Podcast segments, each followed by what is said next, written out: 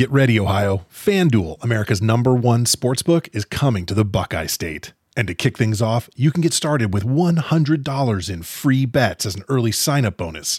Plus, when you sign up today with promo code OhioSB, you'll be all set for when FanDuel goes live in Ohio. Then you can bet on all your favorite teams and all your favorite sports with $100 in free bets. Just download FanDuel's top rated sportsbook app. It's safe, secure, and super easy to use. Ohio, this is your chance to get in on the action. Join today with promo code OhioSB.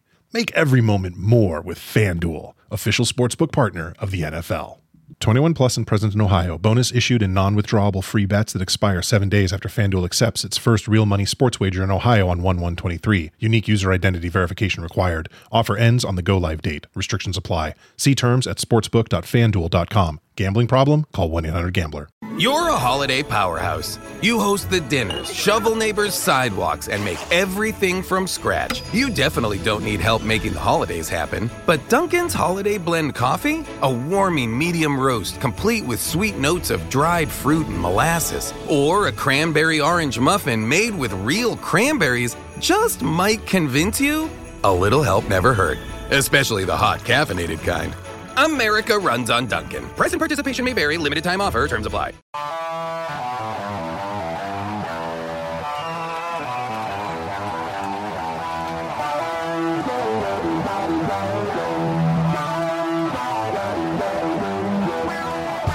First time in a long time, but back like I never left. Taking these day as it comes, you know me, I don't read ahead. Watch me burn down everything, BDE on the TV set. When I'm in control on the road, you can never really know what's up next. Hello. Hello, hello, hello. Braden Herrington here with Davie Portman for Up Next, postwrestling.com, Apple Podcasts, Spotify, Stitcher, Google Play, Podbean, and most importantly, YouTube.com forward slash up next every Wednesday night at 10.30 p.m. Eastern. Yes, we are live on YouTube every Wednesday after NXT airs. We go live and we chat about NXT. And do you know why that is? Because we are your NXT friends. Friends. friends. And Wednesday nights, uh, we like to hang out with our friends, and that's what we do on our YouTube, youtube.com slash up next. And follow us on Twitter at Up Next Podcast and our Facebook page and group that keeps growing and growing, uh, which is so much fun. But Davie, what is going on? Uh, well, I got a I got a haircut today. My first. Oh wow. So I've been having haircuts during quarantine. Yeah, but, but- my by my girlfriend. Right. Do they count? Uh, well, You looked good. I looked okay, Yeah. although she she wasn't the, the first time we just had clippers, so I was like, ah, just clipper the whole thing. And for some reason, it cut like the fringe shorter than bits on top. So ever since then, so like for what three months, four months, it was growing longer on the top than the fringe, which wasn't too noticeable until you like Right. look close. And then after that, she. Uh, was nervous. We bought like scissors and stuff. She was nervous cutting. You let your top. girlfriend near you with scissors. Yeah. Okay. So she'd use the the trimmers on the sides. Like Mm-hmm. she got really good at that, but would just not touch the top and would just thin it out. So it's been growing, and now it's like it got longer. It was so much more noticeable the different lengths. It was kind of weird. So I've been wearing a hat Okay. Oh. a lot and stuff. Um, so I got it cut today. My first time professionally get it all fixed up, and have to wear a mask obviously because Yes, they're mandatory inside now in Yeah. in Ontario. Don't be an ass. Wear, Wear your a mask. Um, and yeah, so that was quite fun. But the thing is, it's um, not only I, is it hard to hear people because of like the muffling. Wait, are you wearing the mask the right way? No, no, it's weird. Everyone said this at work as well. Like for some reason, I just can't. Oh, because you're talking through it. It's hard to because you're talking through it. But I also reckon it's like you take for granted how much maybe you lip read as well. I don't know, Hmm. but I found it so hard to hear. So today the guy was like, "Hey, so what do you want us to do?" and I'm like, "Oh, you know, usual sort and so and so," and all that, and it. You know when you ask someone their name and then they keep saying it and you're like, sure, I Yeah. don't know what you said. It became that with my hair today Oh. Um, Do you like this? You're like, Ugh. he he was like, uh, okay, so we do this. I, I think he thought I had my hair like as like a like I don't know, to the side or Johnny something. Gargano. And it got to the point where it's like, whatever, Just like cut whatever, just cut my hair. Yeah. Um, but it's weird. Like you go around the sides of the ears, and he's like holding the mask, like ear thing off to like get your hair. Wow. Um, but I asked about like three times at the end, like, can you thin it out as well? I'm Right. like, I get really thick hair, and he's like, yeah, sometimes it's nice to just change your hair up a bit. I'm like, no, no, I, I've got thick hair. Can you? And I think maybe the accent as well. I don't know. He was French. I I, was English. hair. We're in Canada. Um, but yeah, I'm pretty happy with it at the end of the day. But oh, it was it was hard work. It sounds like it. I mean, I don't have hair on my head, so I just shave my. I've done for the first time in my life took a razor to my head, and that was interesting. I didn't have to wear a mask because it was just me doing it. Uh, that was a whole. That was a whole experience, and I know someone listening right now who shaves their head is like, it is the first time you do it. It's like. whew, Like a a face razor Like a or like a cutthroat. like uh, proper oh, oh not like the butcher and the blade i wish Okay. i wish i could get that i think maybe like I- i'm having a birthday in a few weeks maybe for my birthday i'll go to a barber shop i'll wear a mask i'll let him take a nice blade nice you know i'll, I'll go the whole nine yards for that maybe Yeah, because I was thinking because it'd been a while, like maybe just have the like face thing, but they're not doing that obviously Oh, because right. of COVID. But Yeah. I was like, yeah, maybe this is the time I treat myself, have the hot towel and the beard. Hot and all towel. Mm. Yeah. Uh, I mean, things are slowly opening up here in Toronto, and uh, we watch the news, we watch our stuff, and the U.S. looks all scary and stuff. But at least you can get your haircuts. Hmm. That's what's you know. That's what's important. That was a big thing for so many people. Like people were protesting. I want my fucking haircut. I found it weird though. People like moaning about how terrible their hair is. I'm like, just try cutting it yourself then. Yeah. If you're so embarrassed by how you look right now, just Yeah. fucking put a razor to it or something. Just do what I do. Shave it off. Yeah. Yeah. yeah. Especially guys, it's like, come on, just buzz it, whatever. Yeah, I was really nervous to finally shave my head, but I always have facial hair. Like I got my ginger beard going on, so I I, I like the the shaved head. Like wrestlers got. Look at Stone Cold. Look at Goldberg. They're at the shaved head with some facial hair going on. It's a thing. So I'm like, all right. Uh, so maybe you should grow like a mullet, like a wrestling kind Like of Mike. Awesome. Mike Awesome, yeah, which we'll be talking about this Yeah. week on our Patreon. Best match ever, featuring Nate Milton, who has chosen uh, M- Masato Tanaka versus Mike Awesome, and we've going through and watching all these old like Japanese ECW, all these matches for our Patreon, which is going to be coming out this week, which is awesome. But I talked to Nate. It's a double shot of our fr- our brother Nate, our friend Nate, who I just did a review of the musical Hamilton without my friend, who is the most musically inclined person I know for when it comes to musicals. When it comes to musicals, yeah. like for musical theater, but you refuse to watch it because it's not going to come to theaters. Yeah, no, I want to see. I don't want to see it in a movie theater. I want to see it. Oh, you want to see it in a theater? yeah, gotcha, yeah. gotcha. Okay, so, this is a show I've been like trying to see for Right. like a couple Few of years, years. now. Uh, annoyingly, uh, my friend Ashley, who I went to drama school with, was the original lead in London. Okay. When I went home to London last year, he literally finished his run like a week before. Gotcha. So I didn't get to see him. But it, it was in Toronto before COVID all hit. So I imagine once the hmm. theatres reopen, we'll One be day. getting it here. And like, I think I'm at the point where I, I'd pay a penny, like a pretty penny to see it. It was a lot of fun. I don't I don't know much. I don't know much about my history, but check out it's on this very free feed with me and Nate Milton where we we learned a lot. We learned so much about history and theater and we're cultured. We're so cultured here at Up Next and Post Wrestling. Uh, so that's some of No, the I've heard it's fantastic. Yeah. I'm sure you guys did a great job. Uh, but I'm- won't be listening to this one. Spoilers, right? Yeah. That's okay. They filmed a bunch of different endings. Okay, Yeah, right. so it'll be fine. You'll be good. Uh, so we did that, and that was so much fun. Um, we we will have a whole many. We have an extreme month coming up for We our do. Patreon. Uh, we, we mentioned the Masato Tanaka Mike Awesome feud and rivalry and best match ever. We have a show coming out. Uh, I think it's what tomorrow. Are we putting this out? When are we putting this out? Uh, This week, Friday. this week we're doing a top five show and because our month is extreme we're doing a top five extreme moments in like wrestling and uh, we we actually spoiler we recorded this today and some of the stuff we talked about is extreme real Yeah. extreme but uh, John Cena joins us for that as well this week on our patreon and uh, yeah uh, we've been doing so many like different wrestling podcasts and stuff we do our aew tonight was a big night it's the american bash part deux it's the second night uh, Triple H says he doesn't counter book, he just books the best he can book possible. That's what he does. And that's what they did tonight. Yeah. Um, I I'm not someone who I don't know. A lot of people are like, "Oh, it's funny AEW are doing this and you doing that." Well, yeah, obviously. They why, gotta- they Why gotta- Why wouldn't you? I'm sure if NXT put on a big show, like if they announced, I don't know, in your house part two in a few Wednesdays time, I'm sure AEW would put on something. Sure. But I'm not going to criticize a company for doing that because they end up putting out out there better work. Like, Sure. would you rather just a regular NXT or would you rather a, a big thing? Competition so is good. I, I completely call bullshit when you're saying I'm not counter booking, I'm just booking. But I like what you're doing. but then like a the lot of the feuds with the direction they've been going in anyway. So why not pull the trigger?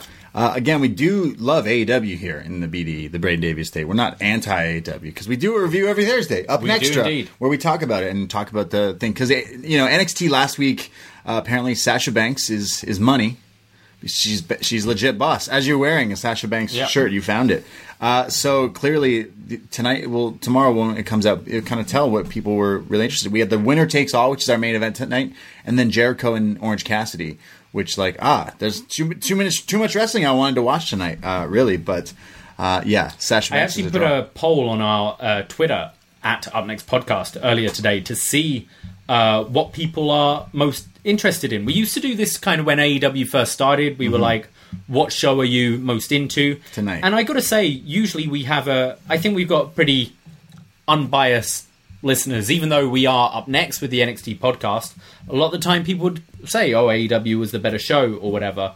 But um, interestingly, this week, uh, Great American Bash Night Two, uh, people were most looking forward to it. Uh, Fifty-five point eight percent of the votes, so pretty close. But uh, I guess the card they were putting forwards was more attractive. This double title match, Yeah, especially.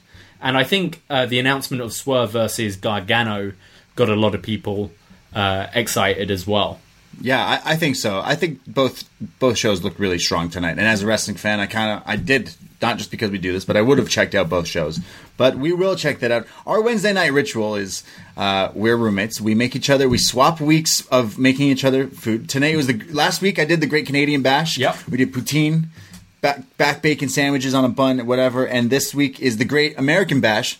So we did uh, a barbecue. You barbecued some stuff, and it was fantastic. So uh, happy Fourth of July to all our American listeners out there. And so then we watch NXT, then we do this show, and then we finally get to hang out. And since we have the the garden, the gardens, the BDE gardens, our backyard, we've been we just pimped it out. We make we have a whole pad back there. We can Oh, just yeah. live out there. Uh, we got our TV, a We Wi-Fi extender. whilst watching NXT. Yeah, we got to admit, I smoked a backwoods while you barbecued, and we watched NXT all in the same time, and like life was good. Like I know we're not in America, but that was the, that's the Canadian dream, right and we there. hear Ralph and the squirrel just having Yeah. fun in the tree. They were. They actually were. Yeah, I didn't want to talk about it. It was getting awkward, but those raccoons are. We definitely have lots of them living in our backyard, including Ralph. Uh, so you know, it's it's been all right. Um, so wherever you are, maybe wrestling is still your sort of escape. And uh, they tried tonight, and it's entertainment, and it was very entertaining. And I guess we'll get into the show we're here to talk about because it is the Great American Bash. Oh, but actually, just before we do, Oh, uh, right. I just wanted to uh, go across the pond very quickly. Yeah, okay. Um, because as you mentioned last week, uh, just yesterday, sorry, you did the free review of Hamilton. Yes. and it's a double whammy this month because next week on the free feed, um, we will be giving our free show. Uh, it'll be like a best match ever style show, which we do on the Patreon. Yeah. but looking at this. Uh, this month's New Japan Cup. This is New Japan Cup. There have been some really great uh, matches. We've been running the tournament. Uh, we've obviously got the finals uh, this week am I still beating WH and Park? Dominion. I think so. You, everyone beat WH. Park. uh, I ended up slipping ahead of you, I don't care about that. I care about beating. but the WH. brackets uh, been really good, and it looks like um, it's it's down to the final really. So Okay. it's John Cena versus Kevin Swanky. It's rigged. Uh, John is on forty five points. Kevin is on forty four points. Um, they both picked uh, like opposing winners. Okay. I'm, I won't. If people are catching up, I won't give spoilers. Uh, so it's John v Kevin this weekend. Okay. In the New Japan. I'm a little bi- behind myself right now, but I, I will say uh, we will be talking about like all the best kind of matches that we went Yeah. through. But obviously, it does, we're, we're we're bluffing because the top match of the entire cup will never be touched by the instant all-time classic, the best match of the year that was uh, Hiromu Takahashi versus Toru Yano. wow. Uh, We we watched this at about four in the morning two weeks ago, In the backyard. and I've been gi- giving my ratings as we go, mainly Yeah. for this show, so then I can like go back and look after. right. Um, Wow. I, I broke the scale. My first ever five point seven five stars. It Wow. was phenomenal. Um, I mean, Hiromu's had a good run. His his match with Ishii was all right. He was like, Uh, his match with Ishii was all right, but Toru Yano, Ishii, and the elevator. Need I say more? so an elevator. He gets tied up. Wow. It might be one of the best things I've ever seen in You've got wrestling. helmets to prevent from. Oh shake- yeah, he's wearing the helmet. We're talking about haircuts. Wow. Yeah. Gee, the whole match about- was based on the COVID cut. if you're a casual wrestling fan, maybe you just listen to us and you know don't watch. You you have to you kind of owe it to yourself. You just need a laugh. You check out. For, It's like what twenty minutes. Yeah, Toru Yano versus uh, Hiromu Takahashi. What I don't know what I watched, but I, I absolutely loved it. I think it was needed uh, in this kind of empty Yeah. arena thing. We've seen WWE break it up with the cinematches, and I feel this was kind of almost the equivalent of a cinematch. It was. But what a perfect pair! We don't really see them face off much because Hiromu's been in the like uh, junior heavyweight, but Hiromu's just so full of life and energy and just happiness, and Toru Yano is Toru Yano. Um, But- yeah, it was so much fun. But as much as I, I love and we'll talk about how much I love Hiromu, he's one of my favorites. But he's not as good as Big Tom, the Stone Pitbull. Ishii, my pick to win the whole thing. Now I'm behind and I don't know where things are, but uh, Ishii and Hiromu had a banger too. So They we'll definitely indeed. be doing that Yeah. on. But definitely be talking about uh, probably those two matches more That will depth. probably come out uh, like Wednesday, bef- probably around the time NXT is airing. We'll put that out, so you can have a double whammy of us or a triple whammy if you're a Yeah. Patreon on Thursday. Perfect. So we've just been podcasting. We're watching wrestling. Uh, we're just enjoying the summer wherever we are, and somehow we we, we don't want to hang out, just hang out inside. So we've got the Wi-Fi extender to watch wrestling in the backyard. Yes. that's how. That's how. Uh, hey, you got to make the most of this weather. yeah, we really do here, especially in Canada. But now let's go a little north of the border of Canada to America, the U.S. of A because it's the Great American Bash. Night two, winner takes all is the headline here because uh, it's it's a doozy. This main event, we've never seen this in NXT before, where two titles are on the line, and we'll see what happens later. Um, just don't let NXT superstars use their phones when it's a taped show yeah. but it's okay. They film multiple endings, right? Are they ever going to come out? These multiple endings? I don't know. I thought I did pretty well uh, avoiding spoilers until I listened to John and Way, and Way goes. Um, I don't want to talk about we're the not we're not going to talk about the spoilers here, but let's just talk about the fact it was spoiled. And then John goes, "Yeah, I mean, sometimes to tell people that a title change is going to happen, it's like, okay, wonderful, great, John. I made Pollock. it this far, John." John Pollock.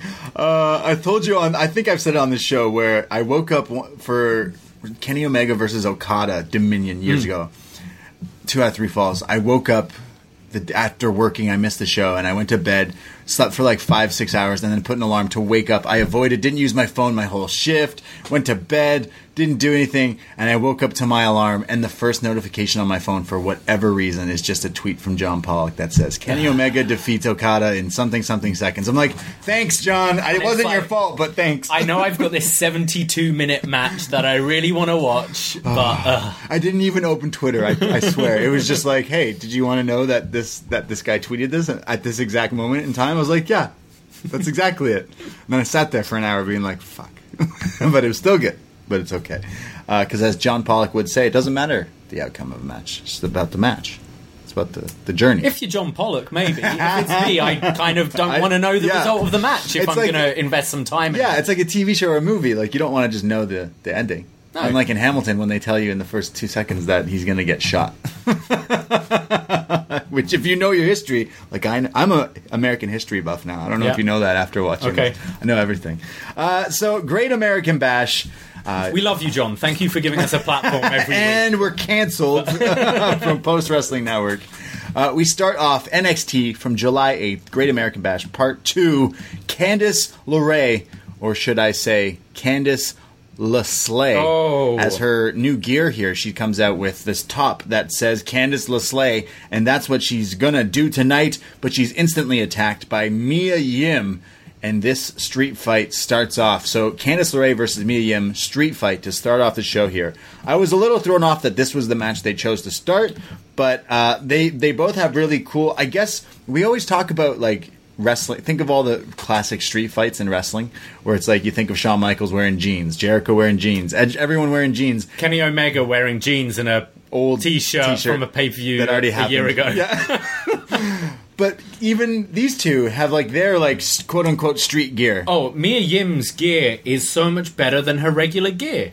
She looks like This pretty gangster. This yeah. looked great for her. Uh, she's rocking the Tims here, which they have to be like special. Tims. We got distracted during this match because we went off about talking about these Tims. I can't. I wear Tims some in the winter in Canada, but I can't walk in. Them. Oh them. yeah, I've I've had Tims before. I can't wrestling. imagine the these have got to be like softer Tims. Like or, Braun Strowman wears these like not gi- I won't say gimmicked, but they're a different type. Like anyone can buy these, but like they're not as like I know clunky. Uh, like I did West Side Story years ago, and a load of the guys in it had Converse that were like dance soles, like and like bendier than regular Converse and stuff. So, but they look like from a stage or whatever. Yeah. I imagine this has to be kind of what these Tims are because otherwise, just the boots to the face, Jesus. Yeah, ex- that thick leather sole. kicked in there. Damn. very scary. But Candice LeRae also in her like street gear with this like cool shirt she's wearing, and uh, they look they look great. But it's Mia now who's just on this attack of like wanting to beat the Yeah. hell out of her, and she grabs weapons. She throws a trash can lid like all. There's no crowd, so it's not like she could hit someone. But like they, she just threw this thing. Um, then she gets in there. She's beating down on Candice, who fights back, and now they're grabbing a, a table and they're setting that up. And Mauro mentions that Candice LeRae is comfortable with the dinner table, but what about these tables? Uh, Candice then throws Yim into the post, like pulling her collarbone first into it. They start to brawl around catering. There was this bit with this table when it was set up in the corner of the ring where Candice kind of striked Mia and she stagger walked to, to like lie on this table. It looked kind of shitty. yeah, it was weird. It was like, oh, let me get into position. They're um, fighting on this around this catering thing that's totally like just there for this spot. Like that was that was almost Sorry, bad. I meant the bit in the ring. Oh, in the was- ring, It was against the turnbuckle. Oh, with the table. Mia kind of walked backwards to lie. Oh, yeah. really Video gamey. sloppy. Yeah. and- yeah. Yeah, okay, yeah, I But know then what you're we've saying. got the food catering as well. There, Yeah. This catering looked just as bad as this uh, NBA catering that's uh, come out about the players are getting their food. Have you seen this? No. it's not as bad as Fyre Fest, but uh, the catering here at Full Sail looks media. But this was the stage. This is gimmicks catering. I give them the benefit of the better than the McDonald's the president gave them. Nothing's better than McDick's. Come on. Okay. Uh, we have Candice, who's then they're they're on this like platform kind of thing, and Mia Yim runs at her and drop kicks her, sending Candice off like one table through another table. But then as Mia Yim goes over to like beat her down, there's a fire extinguisher to the face from LeRae. There's then like another drop kick. Uh, there's there's uh, spots where they're using like more chairs. They're throwing chairs and more chairs, not just one chair, many chairs. I've I've never understood this. So they're going under the ring. Uh, Mia Yim right at the start of the match before the bell rung. Just I think Tom Phillips described it as IKEA under the ring because she's grabbing all this these weapons under the ring. I don't know if you noticed, but she picks up a trash can lid. And throws it in the ring, but frisbees it Yeah, yeah. right That's- over yeah, the yeah, yeah. entire It- ring. it went flying. which was funny. Uh, but here, Candice is getting all the chairs. Why are you getting 17 chairs when Yim's down, where you could just grab one and just keep smacking her with it? Because Right. because why would you just do that? Did Awesome and Tanaka need 17 chairs? no, they just, they used just 17. got one and fucking used it. Until it was broken and then grabbed another Exactly. one through seventeen of them. Yeah. Um, I don't know. I always find it a bit hokey when they're just throwing all the stuff in the ring. I need a chair. yeah. It's like uh, throwing all the weapons towards their opponent. well, But oh well. Well, there's a Enziguri from Candice LeRae, but Mia Yim fires back with a roundhouse kick. Both are down. There's then a trash can that's brought in, like we mentioned, that's pushes Candice into the corner, boots the trash can with her Tims into the corner, then hits a running cannonball into the trash can into Candice. Then Mia Yim, who's obviously a fan of NXT general manager William Regal, pulls out of her pants, her her sweatpants or whatever outfit she's wearing here, Or like shorts. yeah. Brass knuckles. And she's about to hit Candice with them. Uh, then they do uh, they they like revisit a spot that's from one of your favorite matches. Uh, Shane McMahon and Kurt Angle. Oh, yeah. What's the what is that match? King of the Ring 2001. Wow. So they set up the table, I am the table, on the top turnbuckle as like a platform, like almost like those ladder, some of those TLC matches, mm-hmm. triangle ladder matches would do. And they're now fighting up on this table, and somehow Candice grabs the Nux, just levels Mia Yim with it. Then off the top turn, off the top turnbuckle table platform, hits a flying, swinging neck breaker, which they land now into this like pile of chairs. Yeah. And Candice LeRae pins Mia Yim. So I guess the chairs were worth it after my complaining. Yeah. But still, I, I think she could have won this match quicker. Here you are cutting a promo on chairs, and in the end, it was the chairs that helped helped her win. Yeah, I thought this was a pretty good match. I thought both worked hard. Um, Yim kind of frustrates me because she shows glimpses of being really good, and then she'll just be a little sloppy at times, or just kind of a bit of lack of ring awareness or something, which is odd because sometimes she's fantastic. Um, I thought this was the wrong choice to open the show with. I don't know what AEW were opening with, but when you're kind of competing, even though you're not counter booking, I'd have put the I'd have put Gargano Swerve opening the show, just a really hot wrestling match.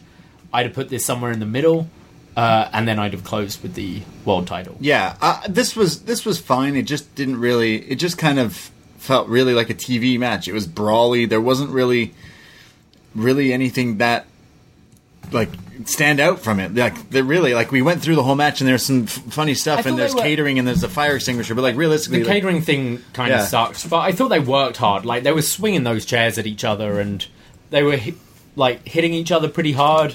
Like they worked, but it was just I don't know. I'm this feud has never really had me invested anyway, and plunder matches don't really do it for me anymore. I say as we're about to review a load of extreme rules stuff this month. Um, yeah, I, I just thought middle of the show. I thought this could have really like perked things up a bit, but I don't think it was the right thing to open the show with. Uh, like I liked it. It just didn't really do anything. Like it wasn't bad. It just didn't really do anything. Yeah, anything. I'm with you. So we have a video from Mark Henry who says tonight Adam Cole is going to lose the NXT Championship because uh, Keith Lee's the future of this business. Uh, we have P and P. Now this whole episode feels like we never went to true commercial for like more than thirty seconds because most of the time we're in the show with limited commercial breaks or picture in picture. Yes. So during PMP, we see after this match, Candice and Mia Yim are still just laid out, and no one comes to check on them at all. Sorry, sorry, just laying out there. These poor women. In Japan, they're there with the ice packs. I know. Immediately, the bell rings. It's like I need to check on your neck. This was this is These actually women are not backwards. moving. This was backwards. why was no one like this is kayfabe? But like, why was not even the ref like, yeah, match is done. Sorry, you landed on all these chairs. Sucks for you. Johnny Gargano comes out and he helps his wife, uh, Candice, out, and he's kind of being all snickery and being kind of cheeky, looking to Mia Yim, kind of being like, ha ha, and leaves.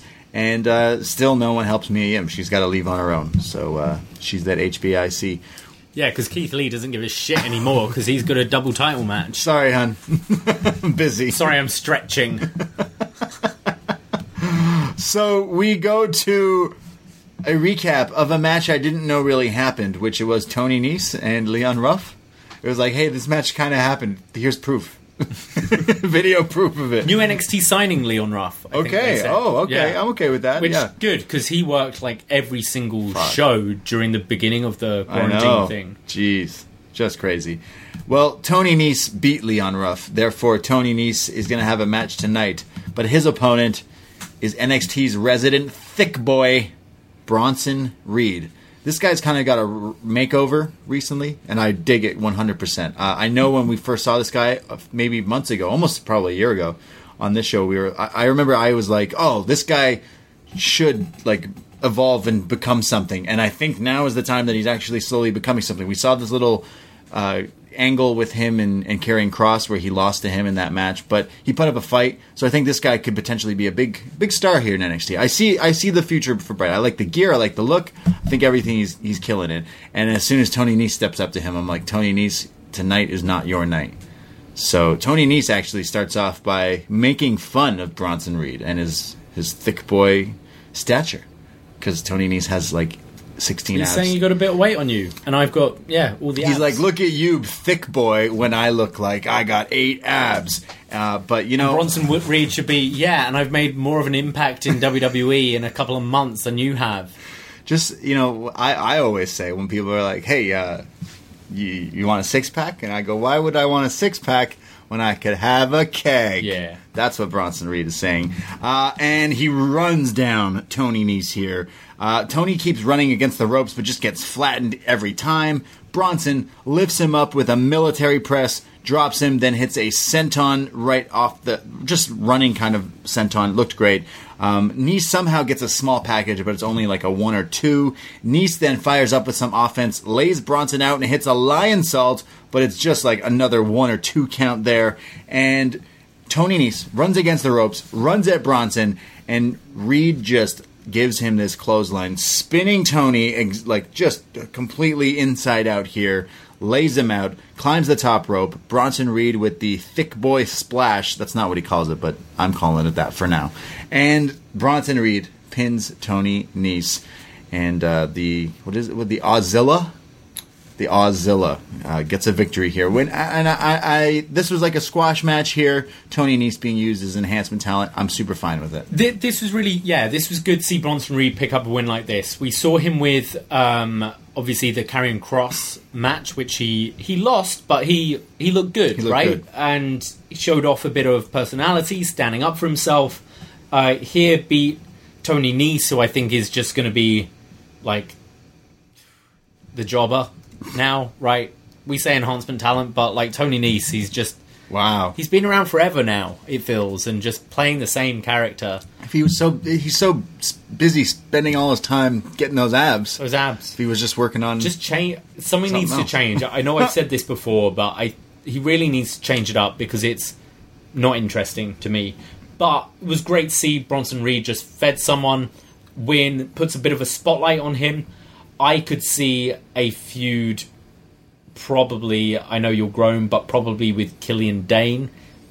sure Short, like big obviously lads wrestling. something was set up later in the night with Dain, but like in a month or so, I could see that being uh, a way to put Bronson Reed over further and move him up the card a bit. Yeah, I like him. I think he's going to keep getting better, and that's. I mean, this is NXT is supposed to be developmental, but this guy, like I, I said, like, oh, I kind of, I think this guy will get better and improve, and he totally has. Yeah. And I even his look is is way cooler. Just wear black with some skulls. He's always looking cool. That, that's a go to. It's go to. It's like when you go to a restaurant. Oh, I remember going to restaurants.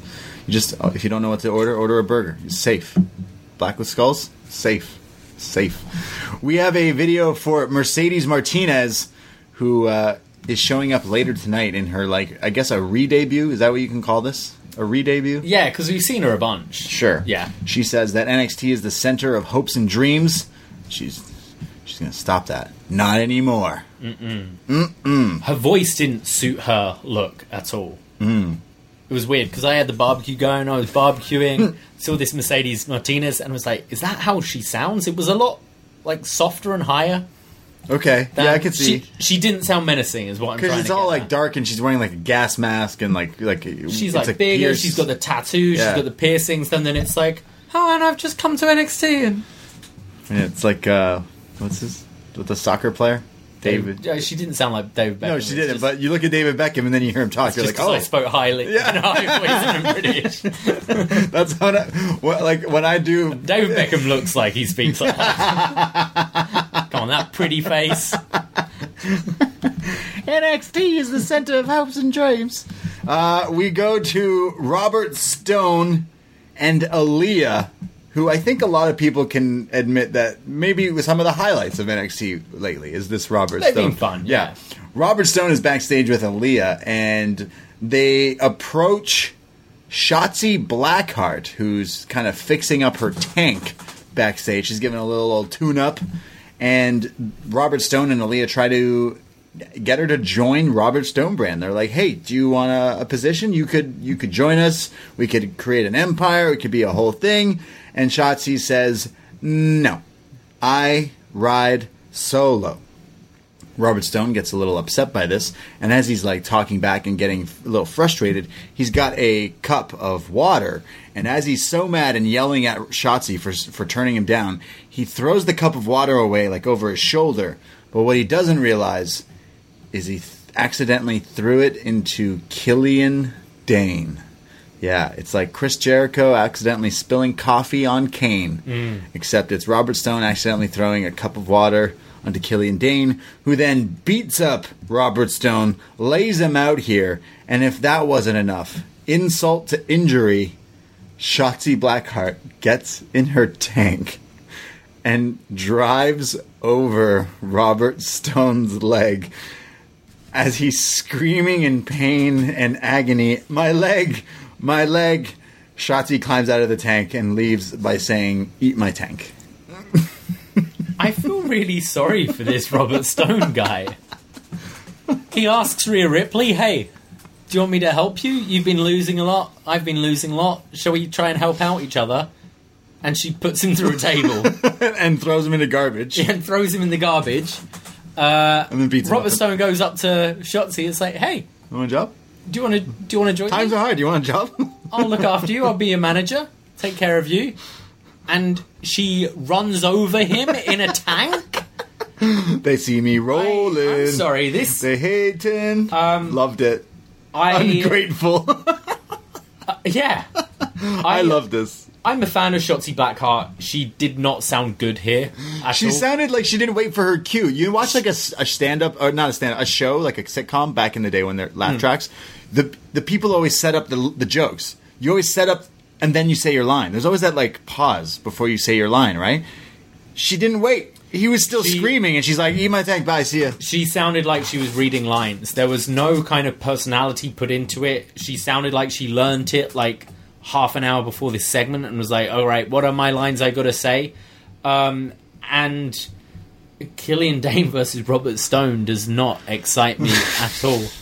I mean, sure, if if it's fun watching this this guy who's Well, clearly maybe going, Bronson Reed will join Robert Stonebrand. maybe, but if you enjoy watching this guy who's clearly having a rough year, just being bullied and beaten up, sure. But I don't know. This didn't really work for me. Uh, the the the part about I agree with like the whole like it's so lame and cheesy and it's so over the top that that's probably why I'm like I, I like it every way because it's so ridiculous. But the part of him, the actual part of him getting run over with this tank on his leg, and he he's been on Twitter since he's selling. I guarantee he comes out in a cast next week. Oh yeah. So Or he's wheelchair yeah, or something like that. So I thought that was so funny, and like, yeah, why wouldn't I've been waiting for her to hit someone with the tank? like that's all I've been waiting how for. she was just fixing it up backstage. Yeah, she's tuning it up. She's Yeah. like, "Hey, what's going on? I gotta probably use this soon to run over someone's leg." But yeah, she definitely needs like she she has everything like to be a star, but she needs to work on her delivery because this wasn't good. it'll come. It'll come.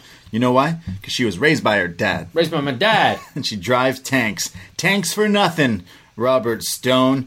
Uh, so P and P, as like the show continues. I mentioned like there's little commercials. Like the commercials are airing, but picture in picture is there, and it's still just Robert Stone dying. He's like, "Someone help me!" and they like escort Well, they didn't out. go to full commercials at all, They did they? did like at the very end of some picture in picture for like 30 to 60 seconds max. Right. So like there was you were always watching. that was another thing I noticed. Whenever it was going to a commercial break, they would go, and we're going to this in less than 90 seconds. 90 seconds we'll be back. So you'd be like, oh, that's not enough time to go anywhere. You're trying to barbecue. I'm trying to barbecue.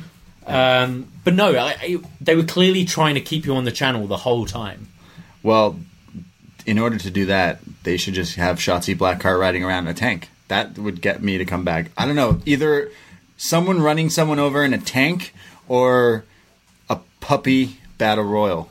I mean, Hey, I'm, I'm looking forward to that. I'm not. I'm not. That wasn't a diss. That wasn't a sneak diss. I'm like genuinely. If you put puppies on a show, you're winning. You instantly win. And we're not talking Jerry Lawler puppies. no, We're just doing definitely not. Puppies. definitely not. Definitely not. Um, they mentioned earlier that the Bronson Reed match was sponsored by like this giant Shaq pepperoni, Shaq-a-Roni or Yeah. something pepperoni pizza, and then later in the show, Shaq is in another commercial for Frosted Flakes. Like Shaq, dude, co- like what's going on? You're killing it, but like you need to you need to relax. Yeah. with you need pick you. I can't eat. Fr- I mean, you guess you got the breakfast and then you get the pizza later. Just there was way too much Shaq on my TV tonight. There's been like Shaq clearly likes those that commercial money. I guess. I mean, what else is he doing? I mean, he hasn't got enough. I'm sure. Like, I'm not dissing Frosted Flakes. I'm not dissing pizza, but like Shaq, can't just pick one. and he does icy hot. Does he do icy hot? Of course, he's the Oh, icy hot. Oh, it's yeah. hot. It's icy. we go to a match that is, in fact, icy hot, and that is Isaiah Swerve Scott versus Johnny Gargano. Now, Swerve kind of helped medium. The, the he got kind of involved into an angle with the the few of them. Was it last week that kind of set up this match tonight? And uh, Swerve's got some new gear here. He's looking pretty cool with like kind of longer, tight. They're like Torianos. Oh my! They're like- no, they don't look like they're sure the same cut, maybe. Yeah, but they don't. Juice look like- Robinson. yeah, that kind of sure. three quarter length. Yeah, uh, what, Ricky the Dragon Steamboat, maybe. I don't know. So Isaiah Swerve Scott looking fresh, and out comes Johnny Gargano, and Johnny looks at the camera and says, "Whose house? Johnny's house." And this match starts off, and Johnny and Isaiah Swerve Scott are both all like on the smaller side, obviously, but are so quick. So both of them are like dodging each other's moves, and Johnny, obviously, like some of us here at NXT, is is missing a certain NXT star. So uh, Johnny Gargano decides to take a page out of Pete Dunne's book. And, and and Davie, what does he do to Swerve's fingers? He's breaking his fingers. I don't know how Johnny would say it. Johnny would just break your finger. He didn't say anything. He just just breaks his fingers. what are you gonna do? You got a broken finger. I don't think that's definitely not. Johnny doesn't talk like that. But Johnny goes for like joint manipulation here. Uh, Johnny does and attacking the the fingers and hand of Swerve Scott. Uh, he goes for a head scissors, but Swerve instantly rotates and lands on his feet like it was nothing, like a superhero. This is now where they go for move for move, and they know each other's moves. Like they block it left and right. It's like a choreographed action movie. Really cool. And then it ends up in a standoff. Really cool. Um, Johnny goes into the middle of the ring for a slingshot DDT, the final beat, but it's blocked, and Scott then hits a head scissors of his own, which sends Johnny to the outside, and then Swerve hits a Flosbury flop. Fosbury. Fosbury? Fosbury flop to the outside. He is very fly. There's then a flatliner. Gargano fights back with a spear, but it's only a two count. Swerve then hits this like deadlift, suplex, lift up into a brainbuster, hits the house call. Gargano hits an enzuigiri. It's craziness. It's insane. Johnny Gargano has turned heel. Not only has his cha- has he changed his music, which is now wherever you can find music, but he also changed his like kind of finish. Now the Gargano escape is like his almost like a crossface type submission hold, but now he does it with an STF atta- while locks in the the Gargano escape. Yeah, this looked great. Yeah, it's like more of a, a heel move. Yeah. really. We've seen him do it to Ciampa actually in their match with the crutch. He used the crutch with the STF. Yeah, yeah. But here it is with the Gargano escape. Looks awesome, but there is some escape as Swerve escapes out of it and uh, flips like Gargano out of it. There's another crazy exchange. Swerve has Gargano's feet tied up to the rope, lifts him in the air, and hits him with this like upside down driver, which he's been pinning people with. But Gargano kicks out of it. Uh, it cuts to the, the the WWE talent crowd and uh, Kona Reeves sighting take a drink. Kona Reeves is marking out, um, not wearing a mask, and um, there's then a spot where where Scott has Gargano on the outside, and he climbs up to go for like this flying double stomp to the outside. Gargano gets out of the way as Swerve gets to his feet. Gargano on the outside to Swerve hits a poison Rana. Jesus, just like his wife. Yeah, Mauro calls just a page from Candice's uh, book. The yeah. poison pixie Rana, if you will. And Beth Phoenix is losing her mind at this point. She, she's like, whoa, this dude just did a reverse hurricanrana on the outside? That's insane. As he rolls Swerve into the ring, he slingshots in with the final beat DDT. Johnny Gargano pins Isaiah Swerve Scott. Yeah, this was so much fun. I will say it all the time on this show. Johnny Gargano does not miss. He always has great matches. Uh, even this heel character, some of the stuff he was doing with the dinner, uh, maybe I wasn't the biggest fan of. But when it comes to wrestling and the, the storytelling of a match, he can do no wrong. He is so fantastic. And and shout out to Swerve Scott. This was fun. You know what? I might even say that this was my match of the night. Yeah, I really enjoyed this. I think this was the one as soon as when it was announced, we all went, "Oh, this should be really good." Um, I loved that they did a lot of these sequences where they were both like ducking each other and dodging each other. Um, it was so quick. Um, I I thought it was fantastic. I I feel this match is missing. I feel NXT in general is missing Nigel as a voice because I feel this kind of match. I think Beth has been good, but you want the kind of Mauro and Nigel sort of when it's just Mauro screaming. I get why people get put off because it's a bit too much. But Nigel has that different voice as well, and I feel this kind of match would have felt bigger because it did feel a bit quiet at times for me. Sure. Um, for Well, what I compared to what I was seeing, if that makes sense. Okay, yeah. Um, but yeah, I'm with you. This was my match of the night. I really enjoyed this. Obviously, we're uh, up next. We're very big Johnny Gargano fans. Uh, Swerve Scott's been very good since he started in NXT. Oh, He looked great even these though he two, lost. Uh, these two are great together. Yeah. Um, and also bringing out a bit of a different side from Gargano as well. We know he's quick, but having being against someone who's quicker than him was great to see him try and catch up with that. Uh, I I thought this was really good. Yeah, like Gargano is known for being really fast, and Swerve is faster, but Yeah. they were totally on par with like the moves, blocking each other, counter after counter. The exchanges were awesome. It was super athletic. I I, I love this. This was a lot of fun, um, and I love the like.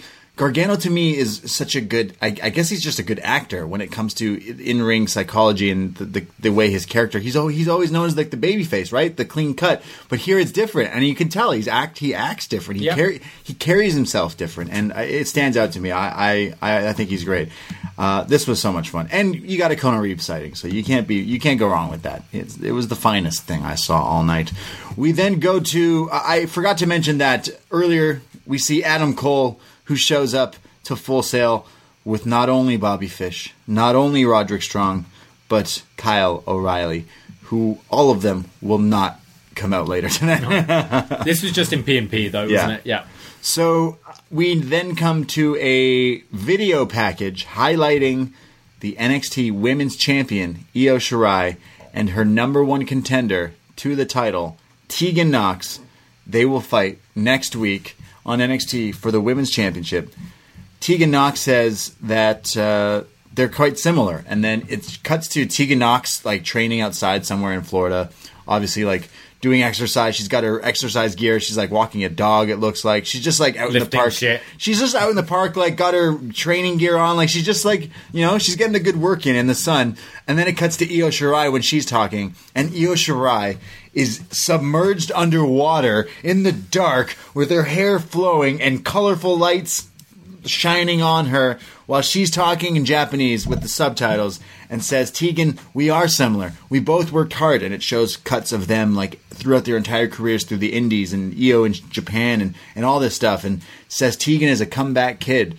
Cuts back to Tegan, who says, I'm fed up of being called the comeback kid. I've been here. I didn't come back. I've now been here, and I don't want sympathy. I'm the number one contender, and I'm soon to be champion, and that's it. So Tegan's just kind of taking this seriously. Like, stop, stop talking about my past. I made it, and I'm fighting for the title. But as it cuts to uh, Tegan here with uh, with all this stuff, Io is saying, Tegan, this is my women's division. I'm on the top of my game. So if you believe it's your destiny, we'll find out next week. I will be waiting.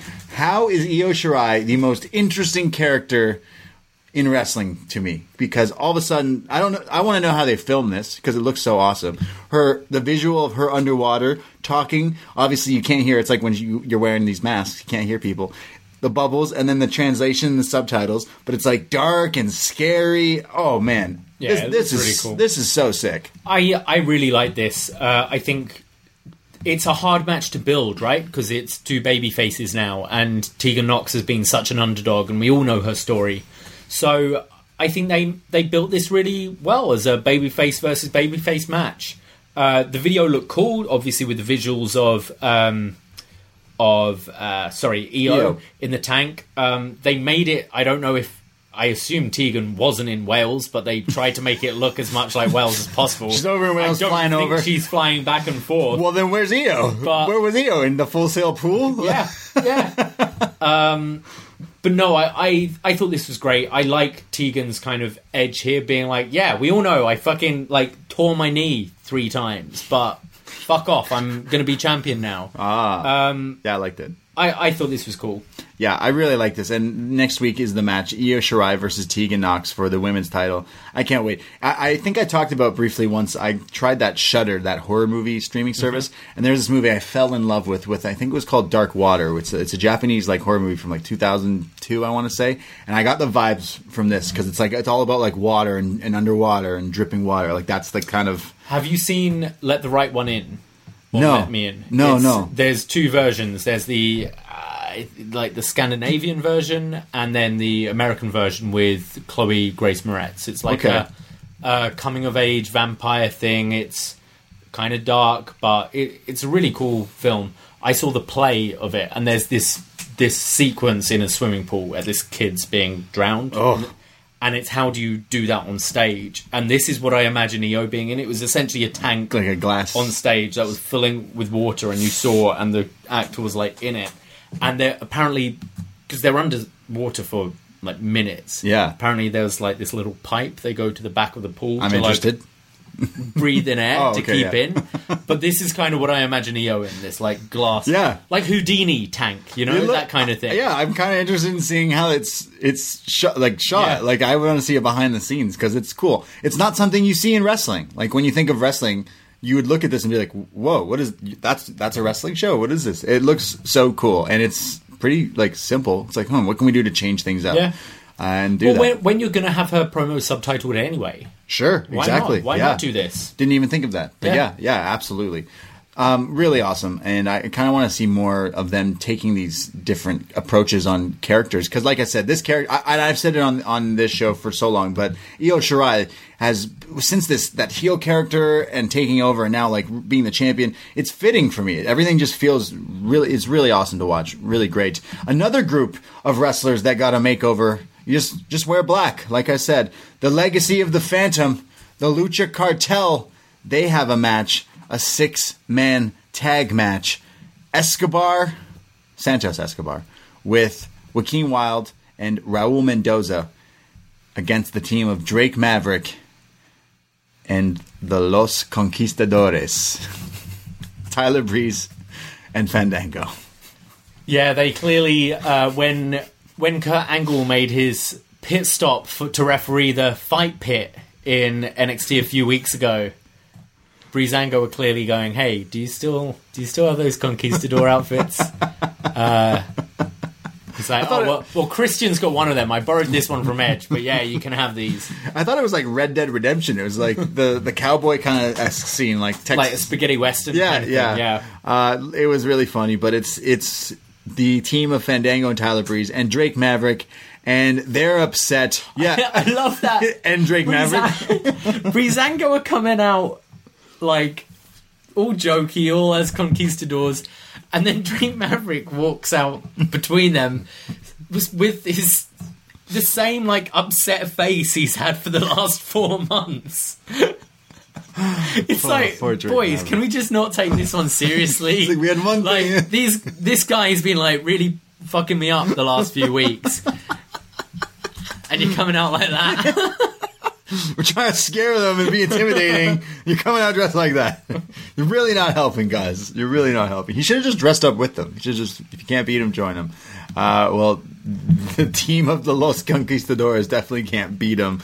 Uh, Joaquin Wilde and Fandango start off here, but as uh, Fandango gets the offense. He tags in Tyler. They hang Joaquin Wilde on the ropes and then just like double boots to the face. Breeze and Mendoza are in now. Breeze obviously watched Candice LeRae earlier and hits a swinging neck breaker on Mendoza for a two count. Then there's a, some sort of assisted rope flip moonsault from the Lucha Cartel. Then um, there's uh, like a Falcon Arrow from Fandango on Joaquin Wilde at some point all these guys are on the outside. Fandango just decides. Not, we thought he was. We thought both thought he was going to go for an Asai like moonsault, like just a moonsault to the outside. Instead, he does a like a, a springboard flipping Corkscrew senton. senton Yeah, it was crazy. Yeah, it looked awesome. Fandango taking out everyone, uh, but of course the heels here take down on Drake Maverick in the ring. They get rid of Breeze and Fandango, and Drake is climbing up the top. We think he has Escobar right where he wants him, but he gets dumped, dropped on his knee, which he was injured on,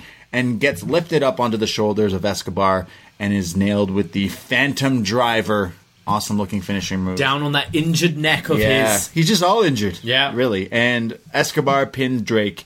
The legacy of the Phantom win this. You just don't want to say the Spanish. No, no, it's El such a lame name. del Fantasma. Ah, it's lame. Lucha Cartel. That's it. Book it. Lucha Cartel. That's what we're calling them, and I'm going to continue calling them that. Uh, I, I thought this was okay. I just felt like the mi- the middle of this match disappeared for me. It just felt like something. It was. It started off really hot, and then kind of everyone disappeared. Yeah, I thought it was a quite fun, chaotic match. I didn't notice Tyler Breeze at all in the match, and yeah, as you said, it kind of disappeared, fizzled out. Um, I thought the three uh, Legado del Fantasma, the three of them look great together. Their look is cool. Uh, Mendoza and uh, Joaquin Wilde were working together really well. Do you think this is the end of the Drake feud? Or Yes. Do you see one more singles match, or this is it? Like sure, but I I think we need to move. I think we need to have Escobar kind of have a serious run here with a serious. I like, want to see feud. Ricochet eventually come back Sure. and feud for this. Um, I think now you're you're building up kind of the importance of this cruiserweight championship, especially now. Uh, spoilers to the end of the show. We've got a double champ. Yeah. Right. So um, this title is going to be even more important because there's not as much to fight for unless Lee is regularly defending both separately. You know, you've kind of eliminated the title for the time being. So um, I think it would be great for these guys to just run through the cruiserweight division and Ricochet can come back kind of as the savior to try and save Hey, NXT and what save else the is he doing? What else is he doing? Nothing. Maybe with MVP. That's it right now. Cool. Um, it. Uh, John Cino in the chat. Thank you, John. Says Swerve has been saying on Twitter how he's the only one who actually beat Escobar in that tournament. That was this cruiserweight title. So, Okay. so there's a, a and he had a great match with Johnny. I mean, he didn't win, but I don't see Johnny going for the cruiserweight championship. No. Do you? No, I don't think so either. Um, thank you, John, in the chat. Also in the chat, someone says, "Do I mean the movie Dark Water with Jennifer Connelly?" Absolutely not. That is the American remake of the movie I'm talking about, Dark Water. That I've had a few people mention me to that before. Uh, so we have now a video of uh, Imperium. It's the tag team feature. It's the Mountain Dew feature. There's just all the sponsorships, and they tell you that, hey, remember we have tag team uh, champions? Aren't they the champions? Imperium. Oh yeah, jeez, yeah. yeah, I about just them. just I thought I was being mean by being like, wait, are they the champions? And then I remembered they are because your face just told it all. Uh, Candice LeRae and Johnny Gargano are backstage being interviewed with McKenzie Mitchell, and they keep trolling her, saying, "Yeah, keep saying it." Candice beat Mia. Yeah, say it again. Well, you beat Mia. Yeah, yeah, yeah. Say it again. She keeps saying it. He says, Tonight I defeated Swerve. You, Candice beat Mia. We celebrate. We celebrate because we are great Americans and we are the great American power couple. In fact, we are the best couple in the world. And Candice says, Or the universe. Screw the universe. Johnny says, What if Finn Balor didn't get in my way? Maybe I would be on the way to be being a double champ tonight.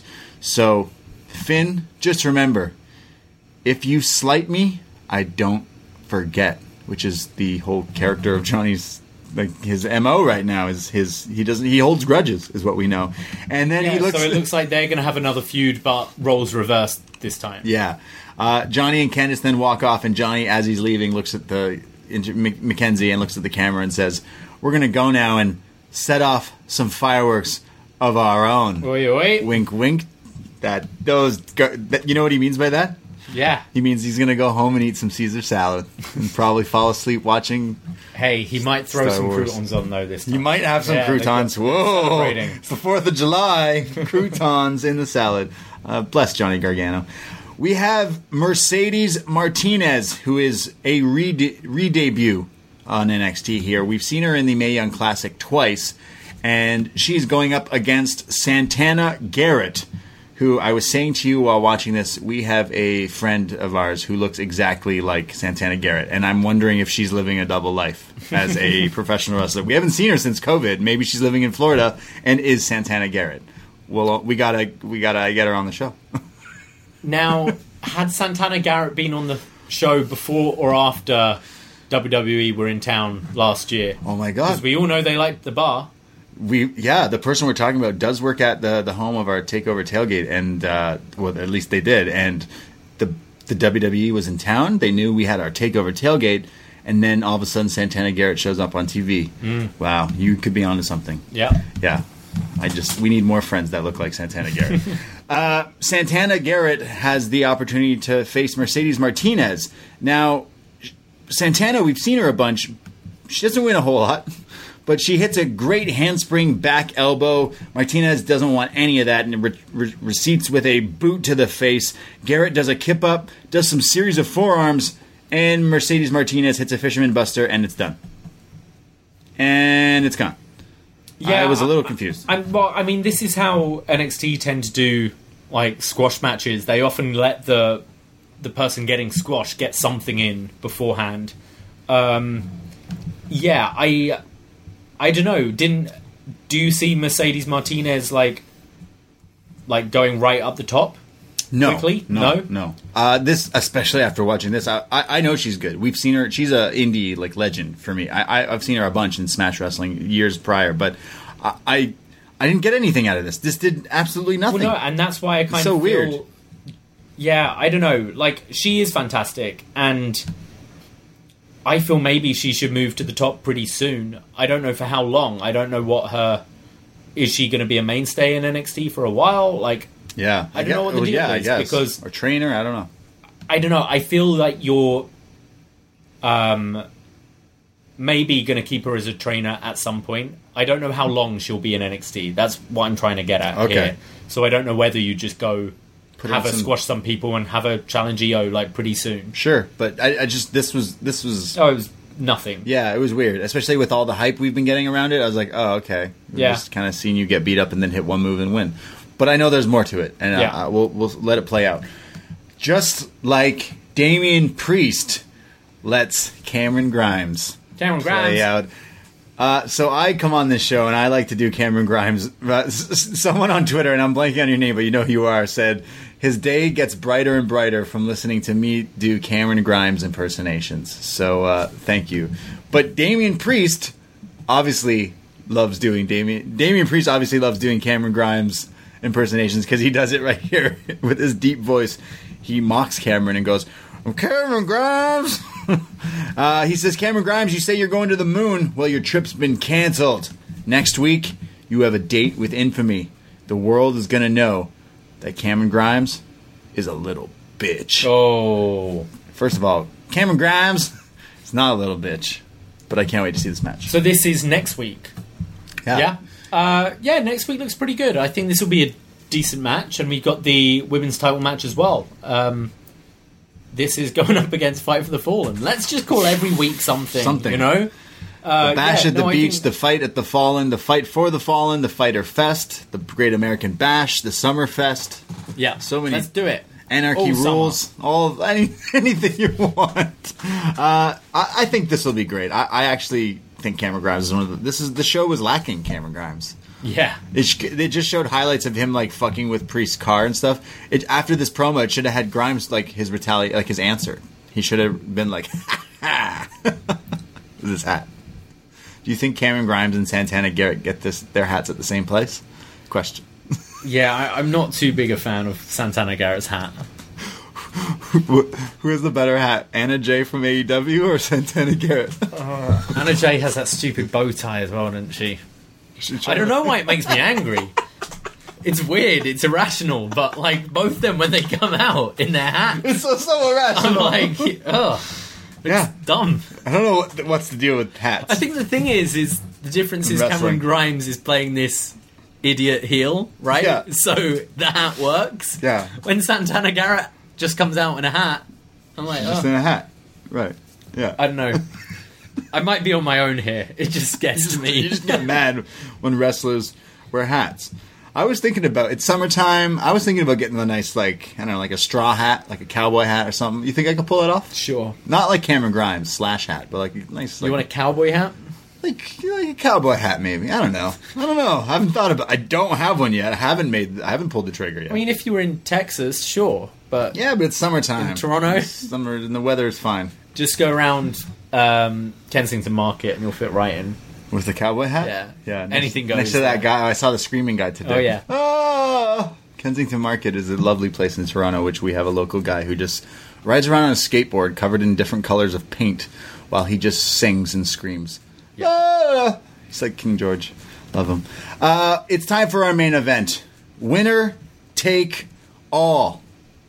We have an insert little video from Mick Foley, who says tonight Adam Cole's going to win because he's the greatest champion in NXT. And then we see Shawn Michaels, who says Keith Lee is going to win. Isn't it weird that it cuts from Mick Foley to Shawn Michaels, and Mick Foley's like got a gray beard, gray hair, and Shawn Michaels has none? it's, a str- you wouldn't you wouldn't call that as a wrestling fan ten years ago if you said one day we're going to see Mick Foley with with all th- still all this hair and Sean with without it. True, yeah. Yeah. Uh, main event time. Winner takes all. Adam Cole, who has now at this point been champion for 403 Jeez. days. Remember that? When was that? Takeover 25. Yeah. It was when he beat Gargano in their rematch. But Adam Cole defending his NXT World Championship against Keith Lee, who defeated Roddy, Adam Cole's buddy in UE, who is the North American Championship champion, title versus title. Uh, they they have like like a, a entrance kind of walkouts where they're walking through their thing.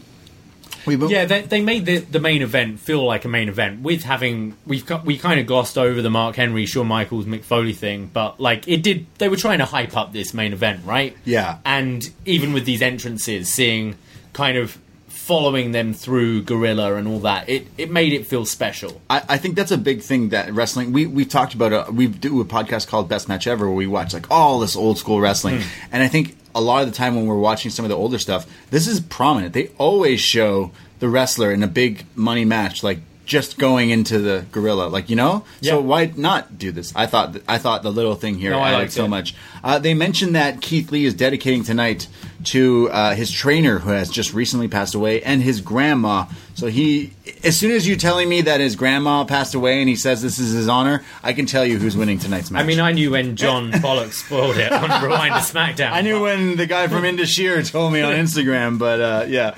Uh, winner take all. Cole starts off by kind of retreating every time Keith Lee tries to get advantage, but as he finally tries to face face him, he's getting slammed and tossed around. Uh, they go on the outside, and Lee charges at Adam Cole, but just in the nick of time, Adam Cole sidesteps him, and Lee runs right through this plexiglass. He pounces the plexiglass, and it just shatters into oblivion. Um, somehow Cole gets back into the ring with Lee, hits a pump kick to the face. Mauro Ranallo calls Adam Cole the god of NXT. I don't know if Adam Cole's ever called himself that, but Mauro just decided to call him that I think he's called himself a god. the god of NXT. Yeah. baby. Uh, Cole, or sorry, God hits a Hangman neckbreaker on Lee for a two count. Adam Cole then goes to like the like lower knee pad. He, he's like, I'm done with this BS. I'm gonna hit the last shot and end it. And as he goes to to, to, to tease it and lower his knee pad for it, Lee like you know how Lee always has those horror movie pop up angles, Yep. like the sh- the shots of him The coming in. rising from the dead. This was it, but it's him blocking the knee pad lowering, and he stops it. He scoops Adam Cole up and hits a spinning like power slam, which looks a lot similar to Tour of the Islands, which is uh, was it Jeff Jeff Cobb. Jeff Cobb's move. Um, then, while Adam Cole is laid out, Keith Lee says, "I must break him," because it's the American Bash, Rocky Four. Lee climbs the top rope and is about to go for some sort of moonsault, but gets caught, and Adam Cole hits like a backbreaker, a back cracker, backstabber off the top, like assisted there. Looks really good. Both guys are kind of dead. They then end up on the top rope right away again, and this is where Lee hits like this deadlift superplex or the struggleplex. Uh, looks great, looks awesome, but it's only a two count. Um, somehow Adam Cole gets up. He runs at Keith Lee for the last shot, like to the face, almost like a shining wizard. But he's instantly caught in midair and gets dropped with a sit-out power bomb. Not quite the spirit bomb, but it's only a two count. And uh, because Cole grabs the ropes, there's then the pounce, a one-handed spine buster. Lee then hits this just massive moonsault. He comes crashing down on him. This doom salt. This yeah, second rope, and just we talk about Io Shirai's speed when Yeah. she hits the moonsault. This from a guy this size, crazy. This is insane. Uh, this moonsault is crazy. Somehow this isn't the end, and Adam Cole is still fighting. There's super kicks, but Lee just starts to hulk up and hulk up. Super kicks and super kicks. Adam Cole runs against the ropes and hits the last shot to the back of the head, but Keith Lee kicks out at two. There's then a lariat from Lee that just just flattens Adam Cole, but it's not enough. The Panama Sunrise for a two count. The last shot, he, he he can't he can't hit it again. He's going up top for the Panama City, but it's blocked. He's caught with the Spirit Bomb, this huge sit out last ra- ride power bomb move, and then Lee picks up Adam Cole on his shoulders for the Big Bang Catastrophe. Keith Lee is your double champion at the same damn time. At the same damn time. Yeah. yeah, we then had all the streamers. We had Celebration. and everyone going crazy. And the guy from Indishir was like, hold on, pose right there. Let me take that shot right just there. going live. Yeah, hold on. Let me pose that right there. Oh, wait, we're not live? This is airing next week? Oh, shit. Okay, cool. Uh, Keith Lee is the new NXT World Heavyweight Champion and the NXT North American Champion. Keith Lee, two straps, two belts. Uh, NXT is now NX Lee. Yeah. What What were your thoughts on this? Yeah, look, uh, I really like this match, and I can't lie to you. N- having someone spoil this, and you know what? Sorry, I don't. I don't even know who, which member of Indishir it was. I just remember people were like, "Oh, the guy from Indishir spoiled Yeah. this" and stuff like that. Uh, but he, he's an idiot. You shouldn't have done that. And maybe you didn't know, but how the fuck did you not know? If we're all fans and we know that Yeah. you weren't live with this, you should have known. You're an idiot for letting that slide like just right off the bat. And you know what? Sorry, but that does affect matches when you told right before the week you're about to watch of a title change, not only a title change but both titles. And of course, titles are props, and and who cares? I am about match quality. And look, this was a really good match. It didn't feel to me like a takeover main event title match. It didn't feel like when Adam Cole won the title from Johnny Gargano. It didn't feel like when Johnny Gargano won the title. To me, it just felt kind of like look, you know when Drew McIntyre beat Brock Lesnar at quote unquote WrestleMania? It felt like that. He still did it. It's still cool. You did it. Ah, that's awesome. Keith Lee is great, and I fucking love Keith Lee. But it's like we're in this like empty arena thing. People, the fans are fake. Like, Yeah. it's just it's just weird. It just all rubs me the wrong way. So that's not saying I'm hate. I'm a hater of this. It's just this is this was not. I can't I can't say that this is like match of the year. Or was this wasn't even really my match of the night.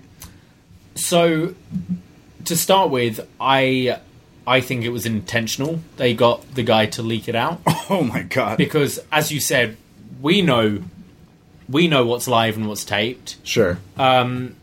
Think about it when uh, when Mick Foley won the title and Tony Schiavone spoiled it on WCW.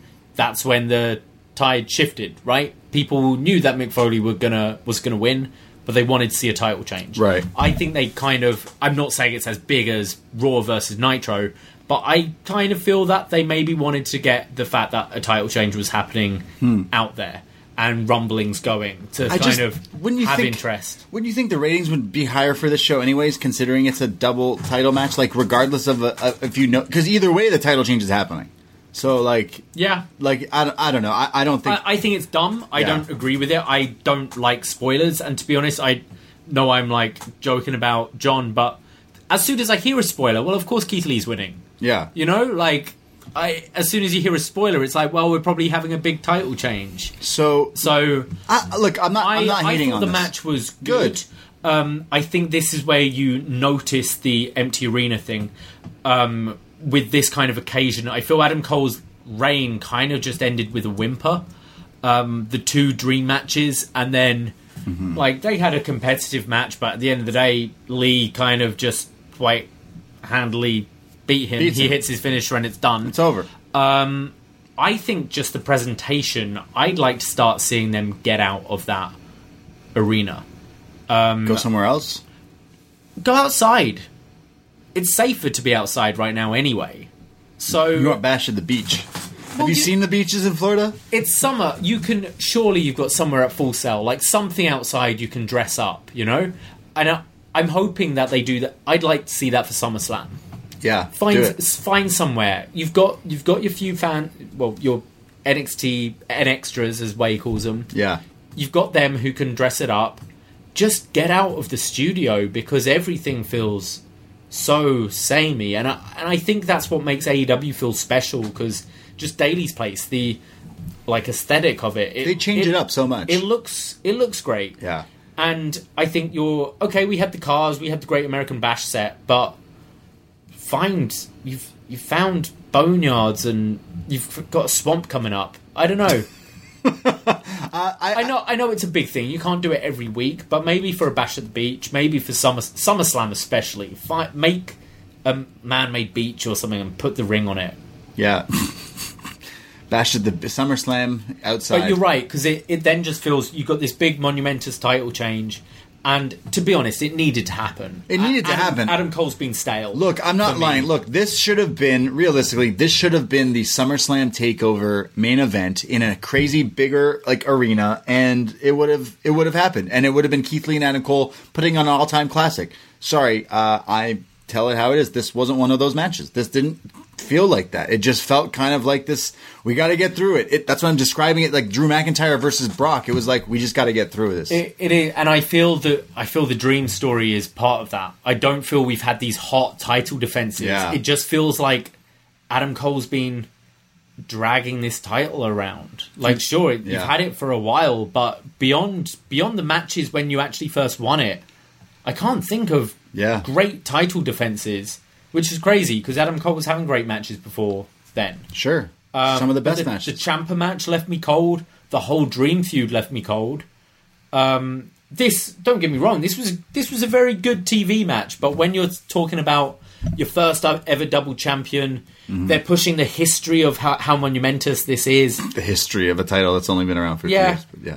I don't know. I just felt a bit meh. Yeah, m- me too. And and I I thought I was being kind of negative, but I was kind of high on the show, and I I praised Gargano and and Swerve because I I knew it would be good, but it kind of surprised me. Whereas I knew this would be good, but I thought it had to be great, and it just kind of was. It was a TV I- title match. I feel you're seeing the formula of It's the pro- same- the producers. I feel you're seeing that Shawn Michaels formula in all these big matches. It's all these multiple kickouts. It's the the kind of forced epics, and Yeah. especially when there's no crowd there to feed off it, it feels very forced.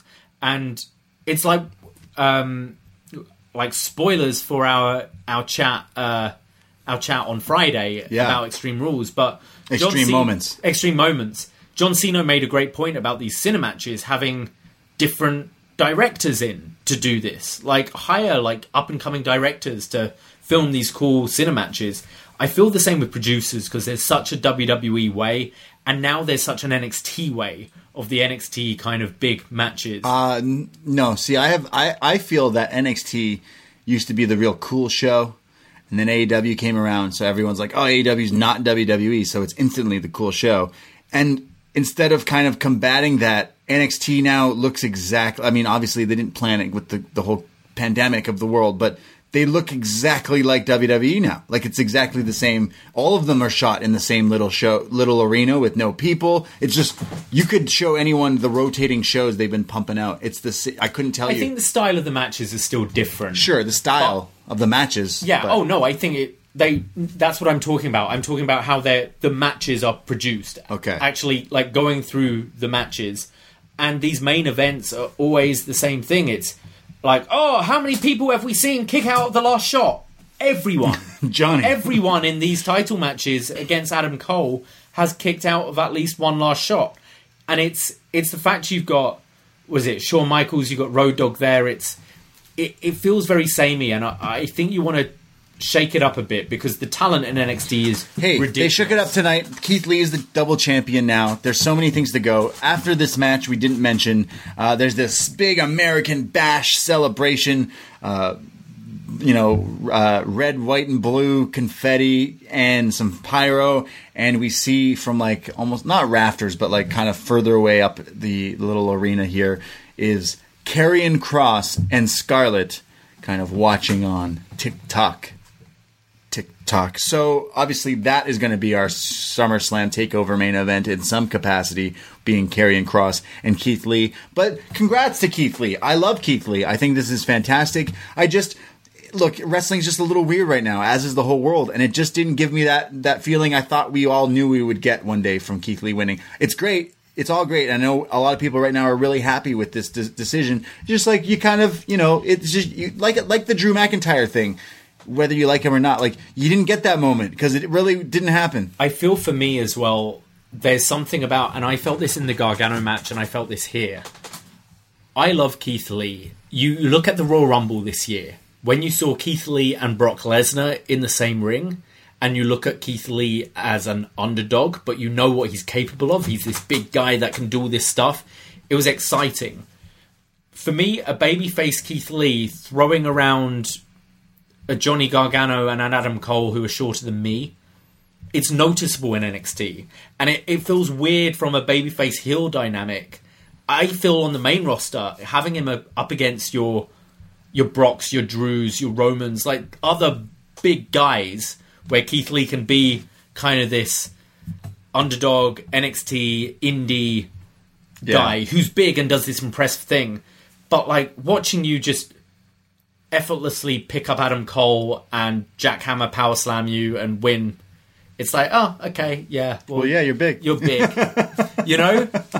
the BB, the BBC, the, Big BBC. Bang Catastrophe. Yeah. The British, what is it? The British. Uh, The the Big Bang catastrophe, yeah. yeah, or the big. Yeah, never mind. Yeah. Yeah. Uh, so yeah, uh, I, look, I I really liked it. I really liked it, but it just wasn't anything that like.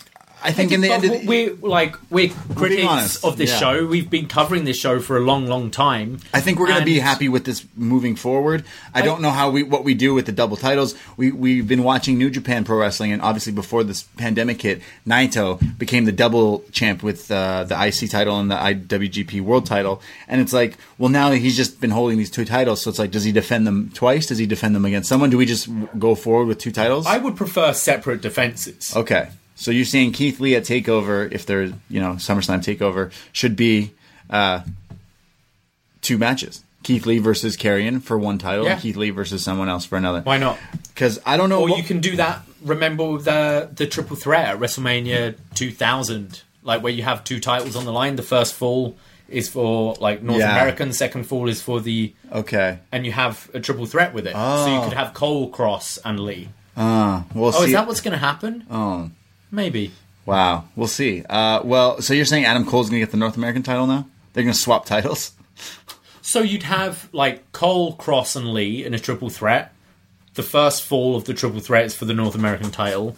So you could have Kross win it, you could have Lee retain it, and then second fall is for the NXT title.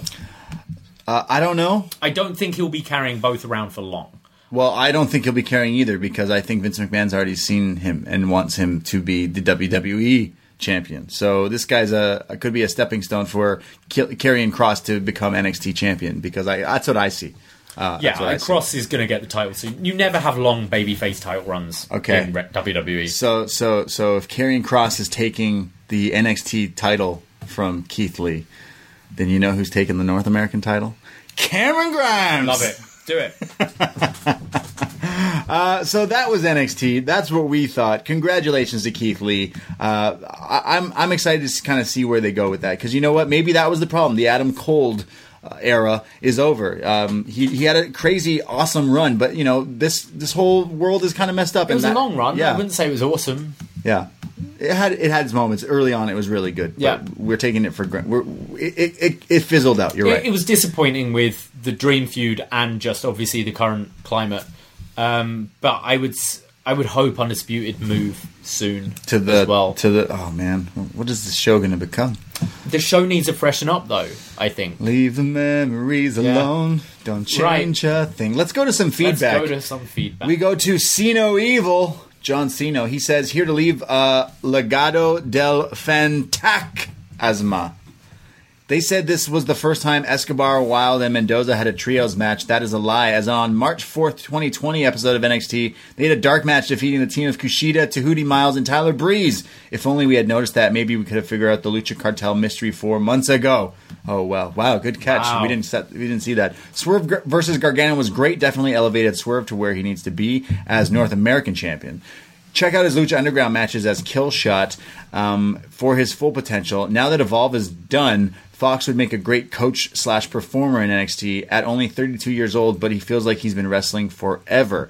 Sorry, yeah, he was saying check out the match against AR Fox in. Lucha Sorry, yeah, yeah, which is- Fox would be a great coach performer in NXT. So, and another thing is, yeah, that whole Evolve thing. We did, you guys did some Evolve shows a little, Yeah. like uh, about a year ago, which you won't be doing anymore. Uh, I guess not everything evolves. No. Yeah. Uh, he continues, I don't know about the others, but I thought that that finish to Candice and Mio was great. And what's up with Leon Ruff and Tony Nese having a dark match before this show? That was odd. But I would love to see Bronson Reed playing a big brother role to Leon Ruff, rough in thick. Heel Mercedes with her new gear and entrance was badass, reminded me of a mix between Mortal Kombat and a Disney villain. Can we get a video package highlight? Cameron Grimes quotes every week. Once they said Lee dedicated the match to his grandmother and trainer killer Tim Brooks, who both passed away, I think there is no way this man was losing. Yep. Match was good, but I feel like there's more potential in a rematch. Amazing moment though. Keith Lee's future sure looks bright. What would you do with the North American title? Eight tanks running over Stone's leg out of ten, and I think I already answered that with Cameron Grimes going to the moon. Uh, we go to Wrestlingram. I always appreciate street fight attire. I guess you can call her Mia Tim. Ah, okay, I'll see myself out. I'll go to Paul yeah, as well. Go for it. Uh, en- this is Paul from New Jersey. Enjoyed the street fight, but thought Yim should have went over. Perhaps people would take Breezango more seriously if they stopped acting like comedy jobbers. I really like Santana Garrett, so I hope they do something with her. Which brings me to the main event. Robert Stone just trying to do his job, and he gets attempted ve- vehicular manslaughter instead. Is it manslaughter? Because she deliberately did that. Um, not cool, Shotzi. What would your dad say? oh, and Lee Cole was rad. Glad they had Keith Lee go over. This was definitely the time to do it. Hope his first offense is against Cameron Grimes. He said he was the number one contender, and I believe him. Kona fact. Kona misses traveling. Starting to have to dig deep for these, I went by saying you could not have picked a better social media person than John Cena. He really understands me. Okay. Oh, thank you, Paul. and then he's just posted a video of the Iconics. I mean, why not? Why not? Why not? Um, iconic. We go to mystery. Hiya. Thoughts from tonight's show. The street fight was great. I wonder if it's Mia's farewell to NXT. They kept rolling the camera in the ring while she walked off. Mercedes Martinez losing her air horn theme is a travesty. That being said, give me Io versus Mercedes at Takeover. Io Shirai versus Tegan will be good, but if WWE is hoping for viewers to support Tegan over Io, they are completely misreading the room. Hopefully, Io goes over and moves on to another feud, probably Dakota or Candice, especially with Candice claiming she has to settle some scores.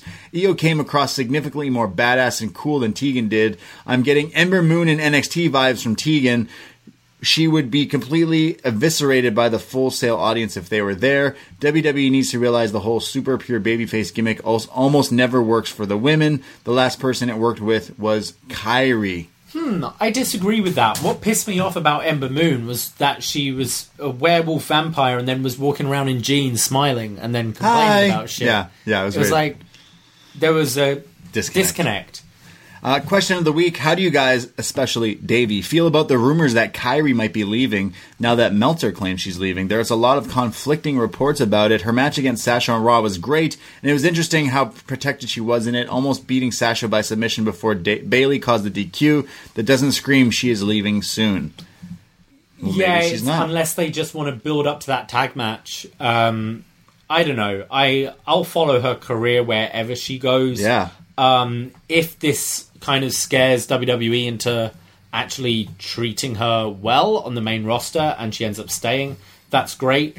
But I don't particularly have any interest in watching her just have the career she's had for the last year on the main roster.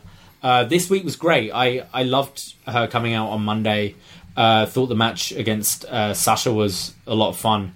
Um, but yeah, if if she goes back to Japan, if she continues to wrestle, uh, I'll watch it. And if she decides to call it a day, well, good for you. Still have the the Kairi cutout. though. Kairi will always be Yeah, here. she'll always be in your Yeah. heart, like Phil Collins.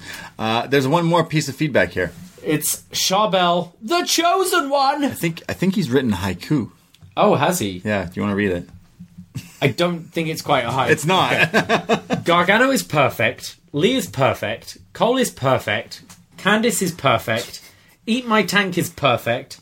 Stone is awesome. I want him versus Truth. Whoa. This NXT was simply perfect. I love you guys. Oh, we love wow. you too. What some great feedback? I think he just calls Shotzi Eat My Tank.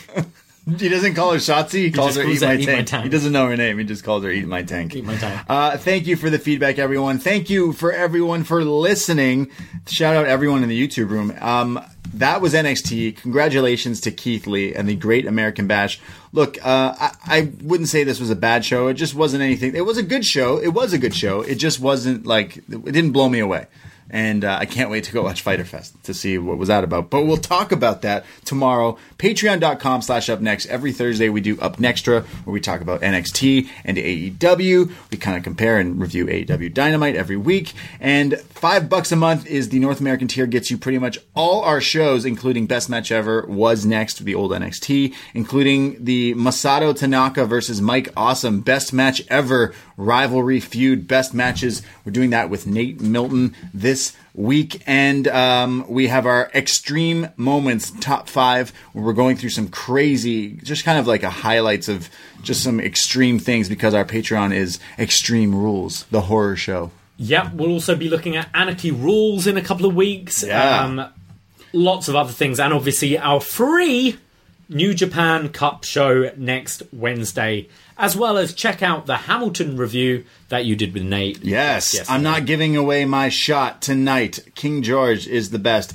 Uh, yes, follow us on Twitter at Up Next Podcast, and again our Facebook group, which is Up Next Podcast, and the Facebook page there as well. And you know, uh, we we love you guys listening to this show every Wednesday. We'll be back every Wednesday with our you know our live. Uh, our live YouTube at 10:30 after NXT every week. But we want to give a little shout out and some some thank yous to some of the patrons that allow us to keep doing this show. So shout out to Andrew Hickey. Wah! Shout out to Randy, just Randy. Race by my dad! Thank you to Sam Eat my tank! Shaft Jackson. Thank you to Shannon Howanick. Wah! Hooah! Time to play the game. And thank you to Stephen Perry. Whew. Yeah. I think that's is that Stefan or Stephen? Stephen Perry, Stephen Perry. Thank you to both of you. I want to say a big thank you to new patron Ken Stroud. Yes. Hooah!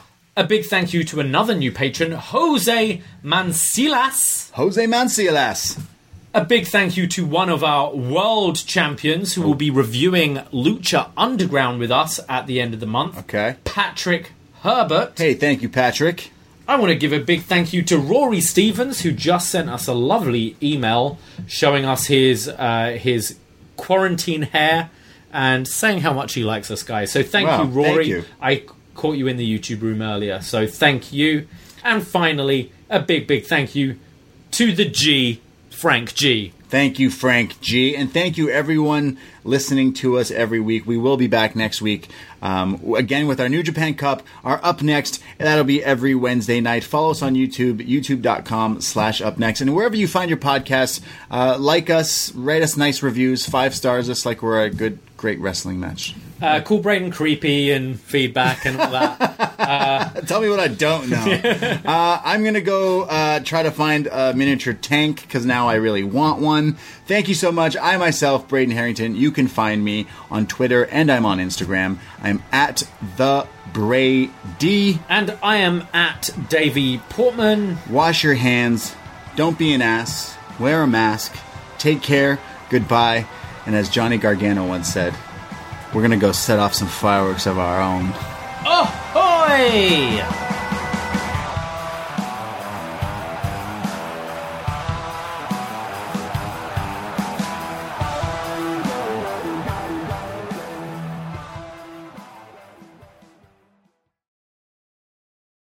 Get ready, Ohio. FanDuel, America's number one sports book, is coming to the Buckeye State. And to kick things off, you can get started with $100 in free bets as an early sign on bonus. Plus, when you sign up today with promo code Ohio, you'll be all set for when FanDuel goes live in Ohio. Then you can bet on all your favorite teams in all your favorite sports with $100 in free bets. Just download FanDuel's top rated sportsbook app.